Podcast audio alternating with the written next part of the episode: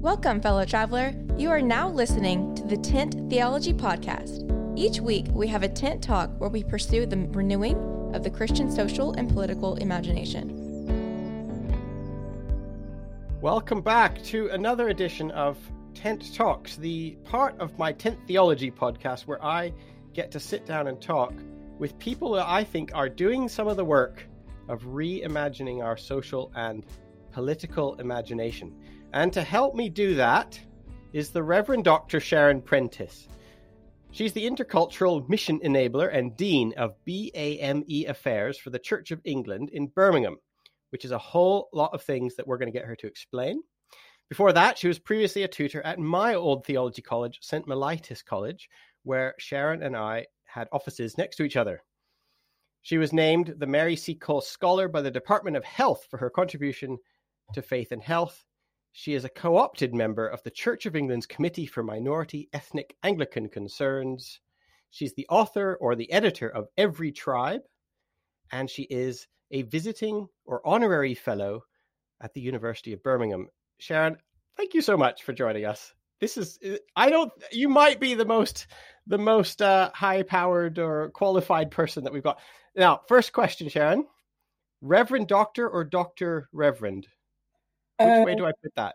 Oh, I was going to say Sharon would be great. I'm, I'm okay. Sharon. no, no, you earned those letters, and they're important. So, is it is it Reverend Doctor or Doctor Reverend? How do it's how am I supposed to say that? Doctor, technically. Reverend Doctor. Yeah.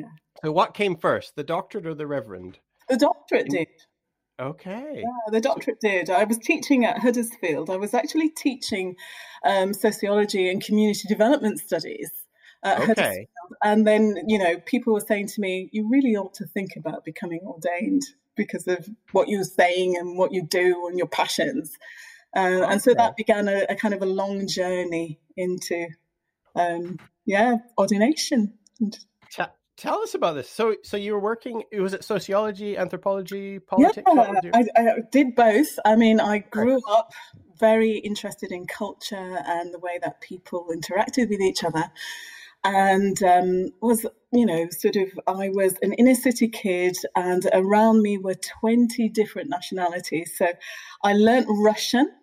Uh, so Yaga Varune Manoga Paruski, um, and I had just for fun, just just well, just for fun, but I actually learnt it at my secondary school as well. That is so great. What city is this that, that you get to learn Russian in? This Where was Leeds. This was Leeds. Amazing. Amazing. Leeds. Okay in the 60s you know you know cold war was still going on um, but i had folks around me who were from india and pakistan and bangladesh and poland and the caribbean and so for me living amongst that wonderful mix of culture was very yeah. seminal and was very formative for me and so yeah. you know we bonded over food food was the most important thing. Uh, and so I learned a lot about my peers and community.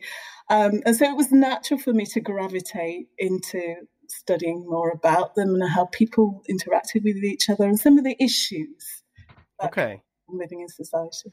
And then you were doing the work, you were teaching or you were on the academic staff at Huddersfield University. Yes, yes. And so why did somebody go, ah, you know what we need? This Russian speaking lead sociologist, she needs to go into the church as a priest. What was what was the connection there? What how did you get the tap on the shoulder, or was there a tap on the shoulder? How did it work? So um, I have been married for over 30 years to a, a wonderful guy called Calvert. And Calvert was actually, we come through the Black Majority Church. It's a very long story. And um, Calvert was a pastor in a Black Majority Church for a number of years. And we started to feel a second generation Black British that God was calling us somewhere. We didn't know where. Okay. And we happened to end up in the Anglican Church in Coventry. At that time, we'd moved to Coventry. Um, and Calvert went on to train in the Church of England. Um, and at the time I was doing studying, so I did a master's in anthropology, I did a bit of teaching, I worked for voluntary organisations, so that's where my community development background came in, and I taught okay. uh, in community development and did that for nearly twenty years. um, as we moved from parish to parish. And all that time I was preaching and teaching, and then had heard consistently over the years people say, you should really think about becoming ordained. Um, ignored it for very many years. And then all of a sudden, I think I was praying one night and really felt that God say to me, um, So when are you going to do this thing? Um, okay. I sort of nudged Calvert and said, I, I, don't know, but I really have this sense that I need to explore this. And that's where I started uh, discerning ministry. Okay.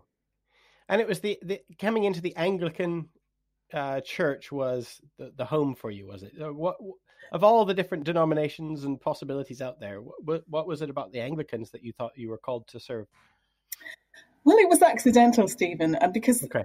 quite unknown to me, we when we had left the black majority church, and we, it wasn't acrimonious. We just felt that God was calling us somewhere else.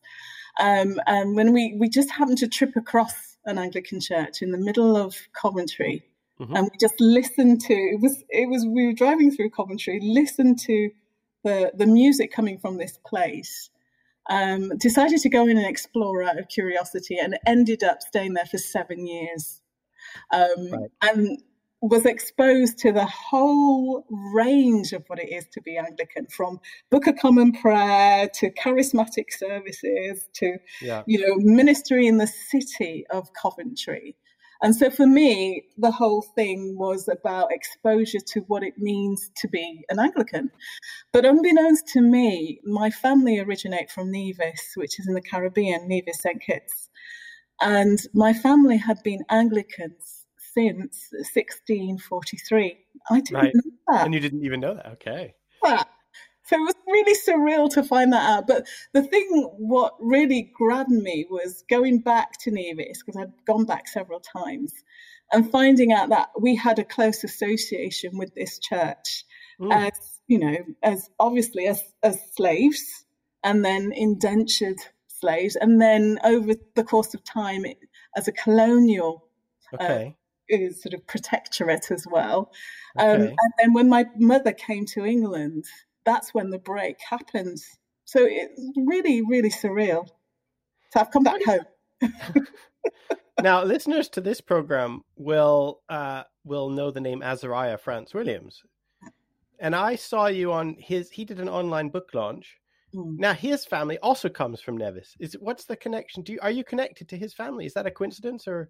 So apparently we're distant cousins. Which, okay. yeah, most people it's a tiny island. Yeah.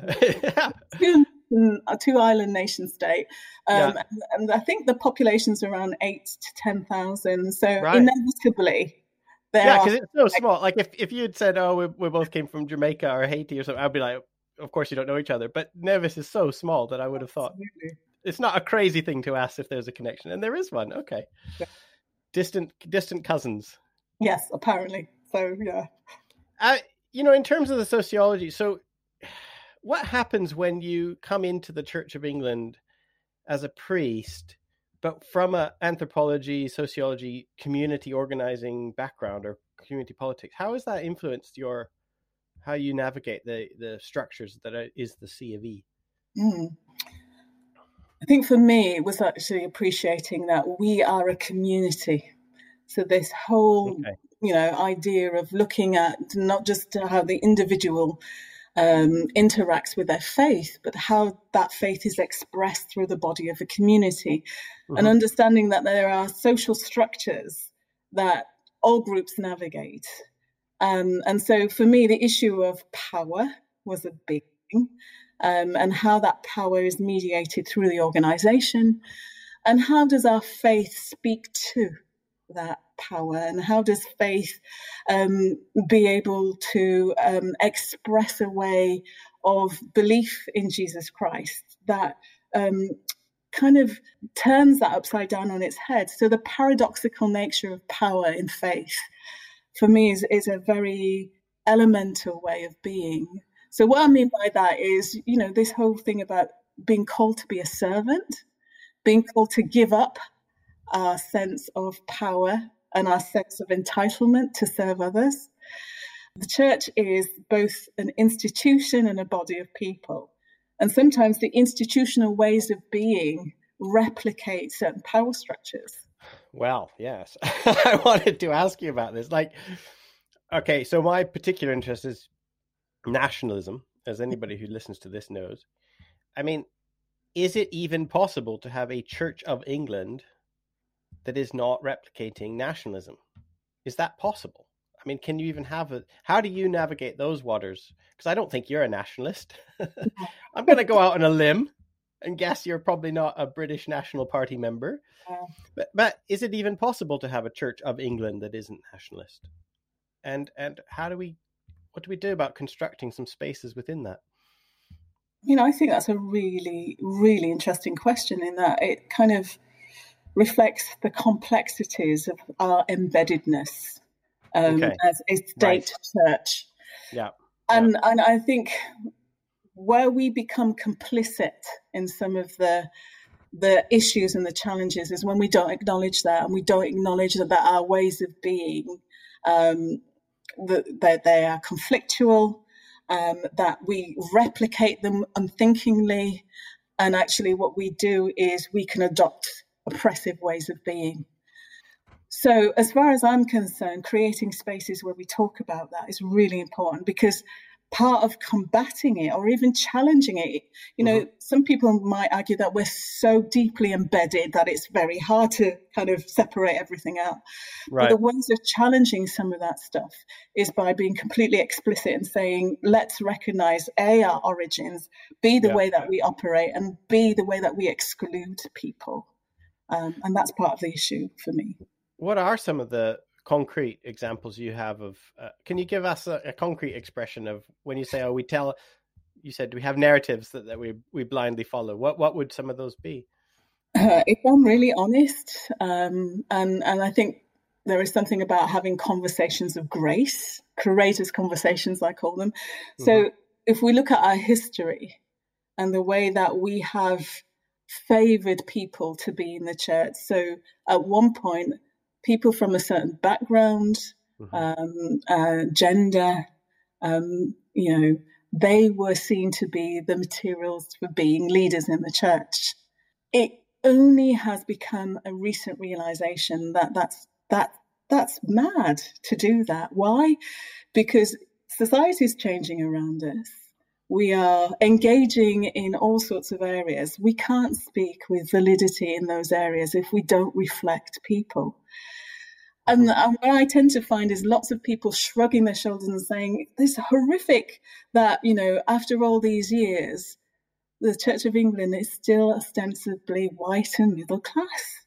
Mm-hmm. And you know, people are shocked at that, and yet we're not doing radical things to change it. We're not doing radical things enough to change that status mm-hmm. quo. So, I mean, that's one example, sort of classism, as well as, you know, the sort of the gender issue. I think we have had to grapple with that as mm-hmm. women mm-hmm. have come into the church and become bishops. But I think there are other areas that we're still grappling with. When did you, I'm not sure when you became ordained. Were you uh, what, what which generation of of women uh, leaders were you in? Were you sort of breaking the ice, or had other people broken the ice for you? So I, I stand on the shoulders of those wonderful women. So, uh, so it will be about eight years ago that I. Oh, okay. Oh, right. You're a baby priest. Oh, wow. I am still still new and shiny. Oh, very good. Okay. I did say in the introduction that we shared offices next to each other, but to be honest, we were more like ships passing in the night because I was on my way out of St. Mellitus just as you were uh, kind of coming in, and I don't we did, we sort of talked friendly in the corridor kind of thing, but I don't actually know you, so this is really fun for me. Uh, yeah, what listeners don't know is I'm just making friends on this. Po- I just use this podcast as an excuse to make friends. in a time of lockdown, this is the best way to do it. Uh, uh, so, what have you? I mean, what experiences have you had when you're you? I know that you've been right you, you know you get asked to write reports or to speak to some of this kind of language you wrote a book about telling the story of various saints uh, who are not. You deliberately chose. It was it twenty saints? How many different people did you choose that were not from European background? So we, well, most of the, the folks in the book, so around 13, 13, 13 okay, uh, were coming from a, a, variety of backgrounds. But I, actually, it started in a very organic way, like most books do, Stephen, like your books do, uh, out of just uh, interest and people saying, "Well, I wonder, I wonder, are there saints of color?" I mean, it was a fundamental question about, you know, these great exemplars of the faith, and although people could quote people like Saint Augustine and Tertullian, and you know, the great fathers of the faith. Um, it was very it was harder to talk about much more recent contemporaries. And, it, we started when we sat down and started to think about it there were a number of people who might not be called saints but who were venerated uh, across the church whether it be orthodox or catholic or uh, protestant traditions. And we thought wouldn't it be great if we not just had a biography of them but people spoke about how important they were to them, how they impacted their story, yeah. impacted them. Yeah. People of color spoke about that.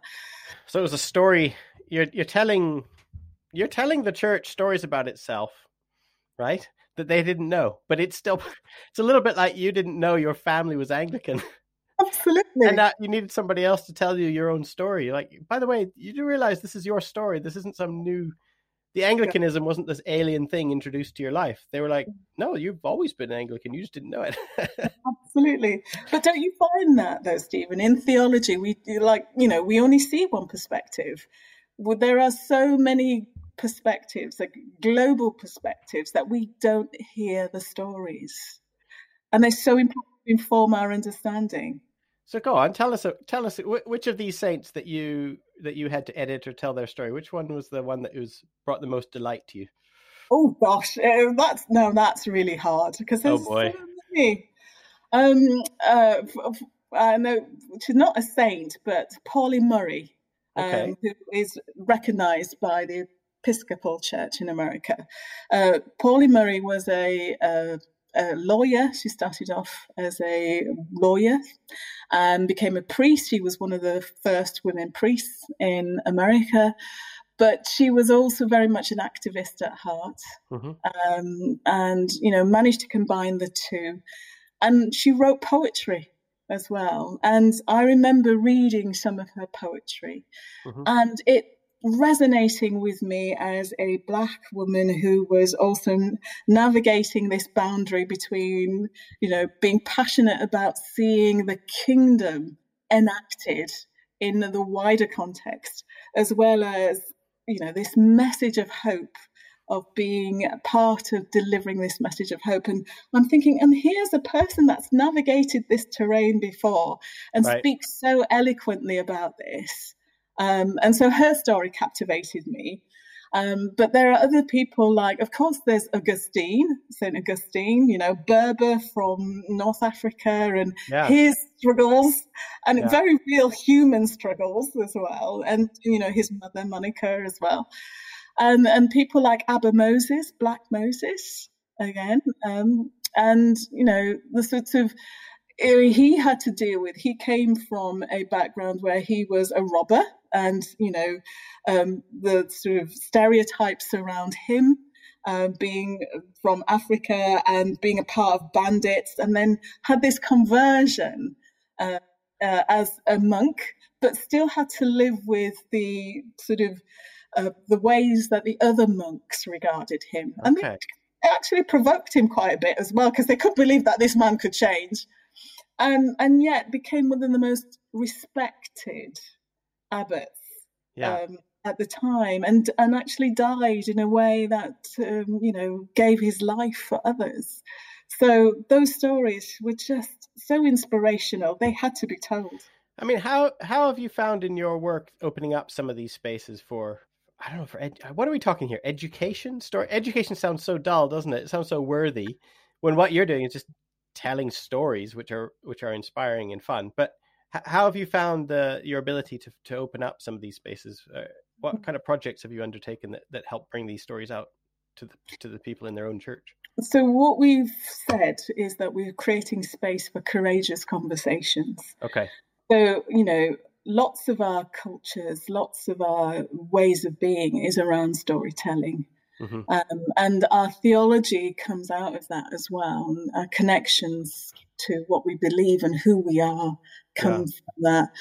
So it's it's about being intentional, about listening to stories as well as telling stories. So um, so for instance, we um, we had a book group that looked at, um, and it's not, I didn't start this, one of my colleagues did, looked at uh, Robin DiAngelo's White Fragility. Most of your uh, listeners would be acquainted with the sort of premise of that book, mm. uh, particularly at this time. Mm. And we wanted to explore what does that mean for us here and now. Um, and so it was about creating a space around a meal to talk about those things and to mm-hmm. listen to one another. So mm-hmm. that was one way of doing it. I think another uh, another way is by using the arts. Um, uh, uh, particularly young people are very engaged in the arts as an expression.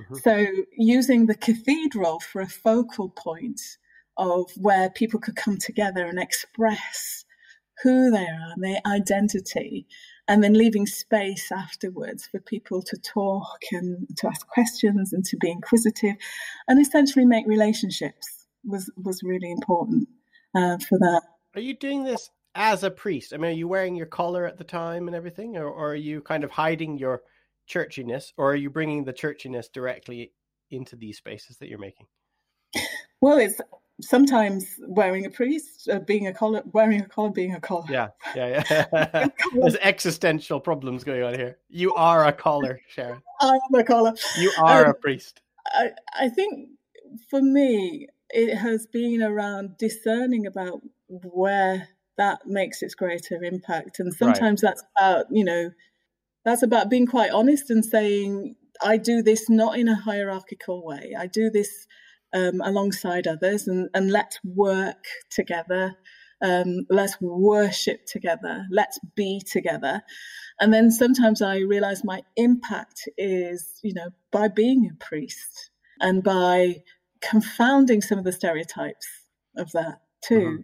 So ostensibly, my role in, in Birmingham is around inclusion and representation. And how do we intentionally work towards being an intercultural community okay. in our church. Right. So that's part of my role. And then the other part of my role is about being a critical friend. Um, it's about saying, does this represent the kingdom of heaven? Is this, uh, as we read in scripture, as we understand from our theological tradition? Is this the way that we are called to be at this time in this place? So it's just by asking those questions and mm-hmm. opening up conversation. Mm-hmm. Um, so I'm a little bit of a I, I, like to call myself a kind of a conduit for these various discussions, but it's meant to be deliberately, um, I, would say, provocative with a small p. How's the reception been? When, you, I mean, I'm envisioning a bunch of sort of old white men in a boardroom and you, and then you saying, "Is this what Jesus would want us to do right now?" I mean, am I being crazy to imagine this, or is that basically what your life is like sometimes? Sometimes. sometimes.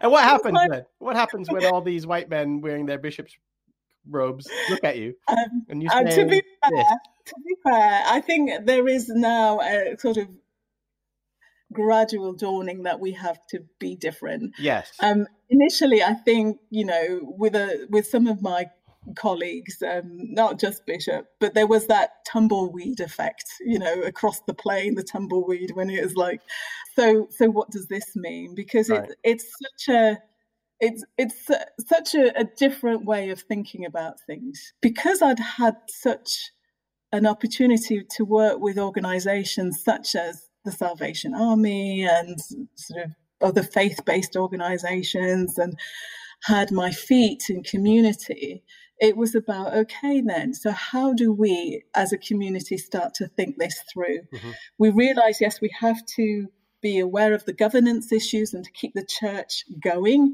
but there's also something about authentically being church. What does authentically being church look like? This mm-hmm. relational, self sacrificial way of being that is also about, you know, espousing social justice and being quite intentional. Mm-hmm. Um, and I think for, uh, I think he's always been there in the church, but I think more and more that's coming to the fore. I mean, you talked about representation.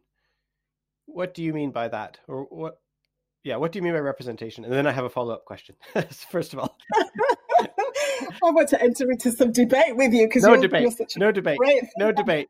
But Um, uh, from I can tell you just from my experience, representation means a church that embraces everybody okay, fundamentally, Uh, and a church that not just embraces everybody within a sort of context of the congregation, but right through the the structures, Yeah. if you want to call it, and reflected in its worship, in its way of being, in its theology, in its mission.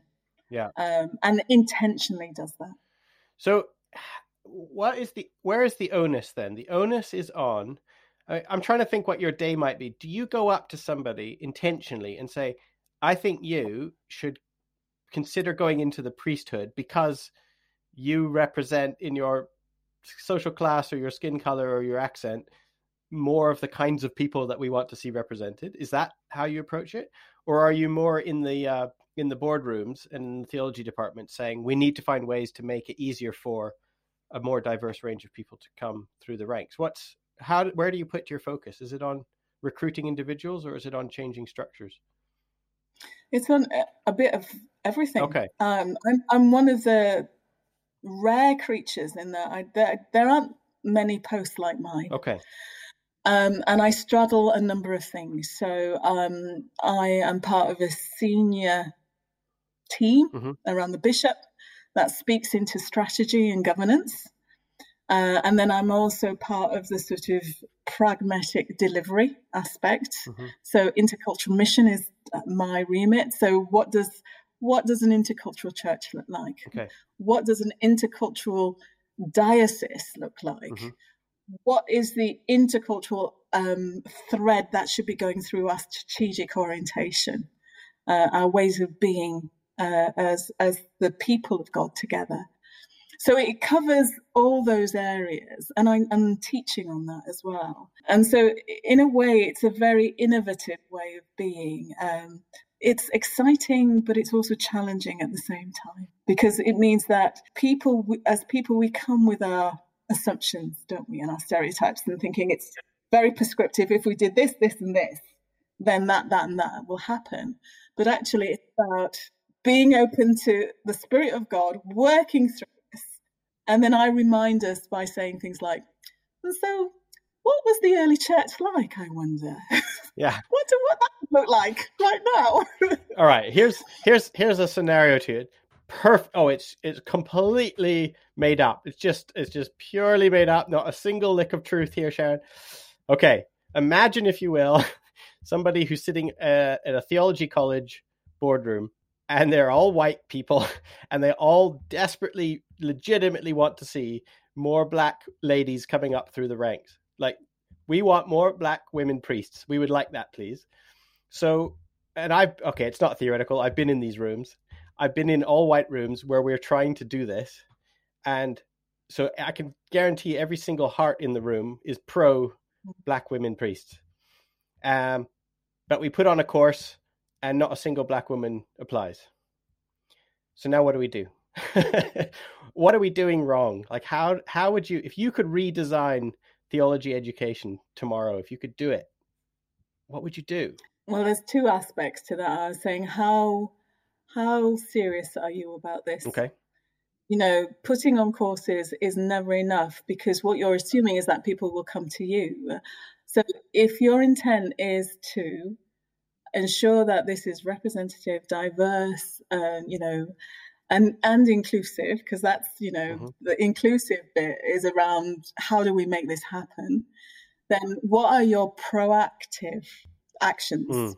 around ensuring this will happen? Who are you targeting? Who? What are the sort of pathways are you enabling to happen to ensure that this? What are the radical activities are you prepared to do to ensure that Mhm. this happens? So I'd be putting the onus back on. Think very seriously about what this means yeah because it isn't that people don't want to be part of it is they have no confidence Yeah. in the structures that enable this to happen they're very Mhm. passive structures and we're saying well we're doing everything that we can do and i usually say are you really? Exactly. Are you doing everything? Yeah. And then I'd say to, to them, okay, in terms of your content, your curricula, does it reflect the people that you're hoping to mm. uh, support, attract, affirm, and encourage? Mm-hmm. If it doesn't, then why are you surprised that you're not getting? And then there's something about modeling it as well. One of the, the issues is that we've tried and we can't do that. I'm saying, well, actually, there are creative ways of modeling this. Mm-hmm. Modeling it, you can actually do this. Mm-hmm. Uh, and for us in Birmingham, I I was a team of one. And now I'm a team of 3 mm-hmm. and that was by going out and purposely doing activities that would enable um, a small cluster of people to to to actually come together. So a team of three paid, but actually I have a bigger team of about forty, and an even bigger team of what I call um, people who are really engaged and really want to see this happen. Mm-hmm. Where are the spheres of influence that you could be a part of yeah. to enable this transformation to occur? Yeah. I, am going to go back to my theology question because I mean, you and I have both worked as theological educators. You still are. And what what needs what would you love to see happen tomorrow for any anybody? Let's pretend I put you in a room. There's 30 people in the room. They're all training for ordination. And I say, mm. Sharon, preach from fullness. Teach out of your fullness. What have you got? Go. What would you teach them? The, the, the argument that all theology is contextual. Okay. So contextual theology is really important. I'd be saying about the global theologies that, you know, we have a curriculum, yes, and we have to be careful because there's so much that we have to put into it. But are we showing? Mm-hmm. Are we mm-hmm. ensuring that that that curriculum is comprehensive? Mm-hmm. Are we ensuring that there are a myriad of voices that are able to be part of, mm-hmm. of this mm-hmm. discussion and debate and working working this out? So I, I, would be looking at some of the, the global theologies and ensuring that they're part. I mean, there's been a call to what's called decolonize the curriculum. And I think people say, decolonize the curriculum? It's already decolonized. We assume our curricula are neutral. Right. But when we look at who we are teaching in a theological college, who's European, white male, there's nothing wrong. It's just, you know, systematics. I'm all not a dead German, guys. but let's let's let's widen the yeah bounty out there yeah. and let's let's create context where we can talk and, and be open to different perspectives and actually it's so invigorating yeah um, and what it does is it kind of broadens and invites other people to be a part of our theological reflections and discussions. Mm-hmm. By keeping it in a very particular sphere, we exclude a lot of people. Mm-hmm. Um, and that, I think, is a passion that I have to include as many people as possible. Um, and people are included when they see themselves, when they hear themselves. Right. When some theology speaks directly to their experience as well. I mean, who have you? Who could you recommend? I'm just, I just putting you on the spot right now. But what, what theological voices would you love to see uh, have a more prominent place on the syllabus?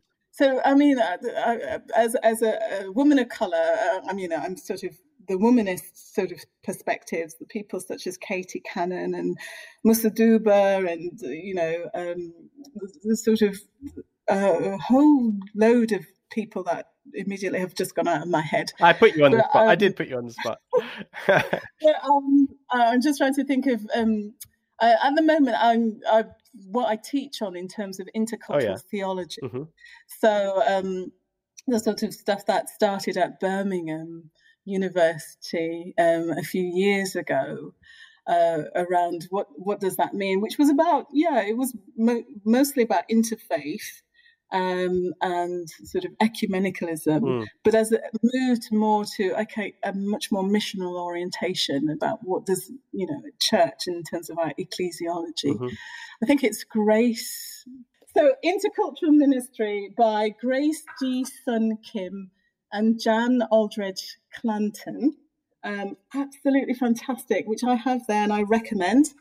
And another one on my table you can see which is the Living Mission Interculturally. And this is by Anthony Gittins.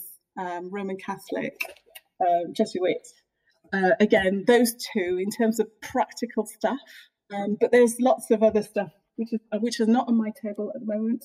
Oh, actually, Hope in the Holler. Hope in the Holler by uh, a womanist theology by A. Elaine Brown Crawford. Okay. So those are just a few, but you know, South Asian Yeah. as well theologies and uh, um, uh, sort of post-colonial biblical criticism by Sugi uh, Ratharaja, I think he's called. Um, but there's just so much stuff out there that I think is just so vital. I mean, can you? I've got. I have a professor of intercultural studies right in front of me, which is why I'm going to ask, what's the difference between, you know, just having a diverse group of people in a building and intercultural ministry? Like, what does the intercultural mean? What do you have to to do to be intercultural as opposed to simply a, a diverse range of people sitting in the audience? I, I mean, I think the first thing is the inter bit, Yeah. the interdependence bit, the realization that power is sort of equally shared. Right. and therefore how can we enable others Mhm. without othering Mhm. So you know this this whole idea how do we love one another in a way that can be seen to be powerfully visible Mhm. and how does that come across in terms of our worship um, we in birmingham call it the three l's so we say in terms of our leadership so it's visually Mhm. you know representative Mhm. our liturgy, so in terms of our worship and our prayers and our litany, Mhm. And our language. And what we mean by language is not just our expressive language, so our mother tongues, but in our cultural languages, our cultural ways of being that comes into play when we meet together Mm. to be the body of Christ. Mhm. So, you know, so we use the three L's and then we say deliberately that we are intentional about it. Yeah. We are intercultural, that we are intergenerational, and that we are inclusive. So those are just sort mm-hmm. of very basic ways of of saying that this is a way of being that we have entered in Yeah. to thinkingly Yeah. rather Yeah. than unthinkingly. I'm beginning to notice that you're very intentional about like it's very much you say it very clearly. You name the elephant in the room, as it were, and you say we are going to do this, and this is why we're going to do it. You don't just it's not something you're just secretly doing in the back room and hoping will trickle down. You're actually creating spaces in which you very specifically say these things, and I'm I'm finding this a very interesting way of acting. I mm-hmm. mean, is it generally a positive experience? What happens when you face conflict? How do you resolve the conflict when you try and be deliberately intercultural and intergenerational and inclusive? I usually say first thing because we talk a lot about this. So we do lots of uh, um, workshops or opportunities to discuss what this means. And I usually say first off that being an intercultural church intentionally is about being messy church. It's a messy way of being. It isn't easy because it's opening ourselves up to to misunderstanding. It's opening Mhm. ourselves up to uh, acknowledging our own favored ways of doing things, our own proclivities towards stuff. And it means actually that means discomfort. Yeah. Acknowledging that discomfort is is about trying to combat it in the first place, Yeah. trying to deal with that.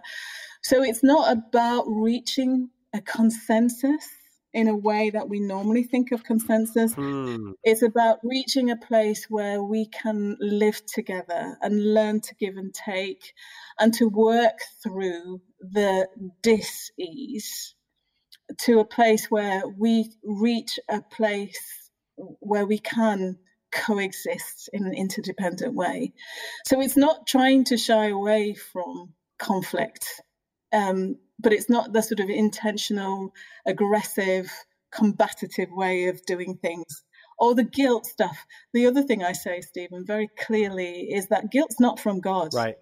Right. Conviction is. Okay. But guilt paralyzes us Okay. and we don't we don't move forward Yeah. with guilt. Yeah.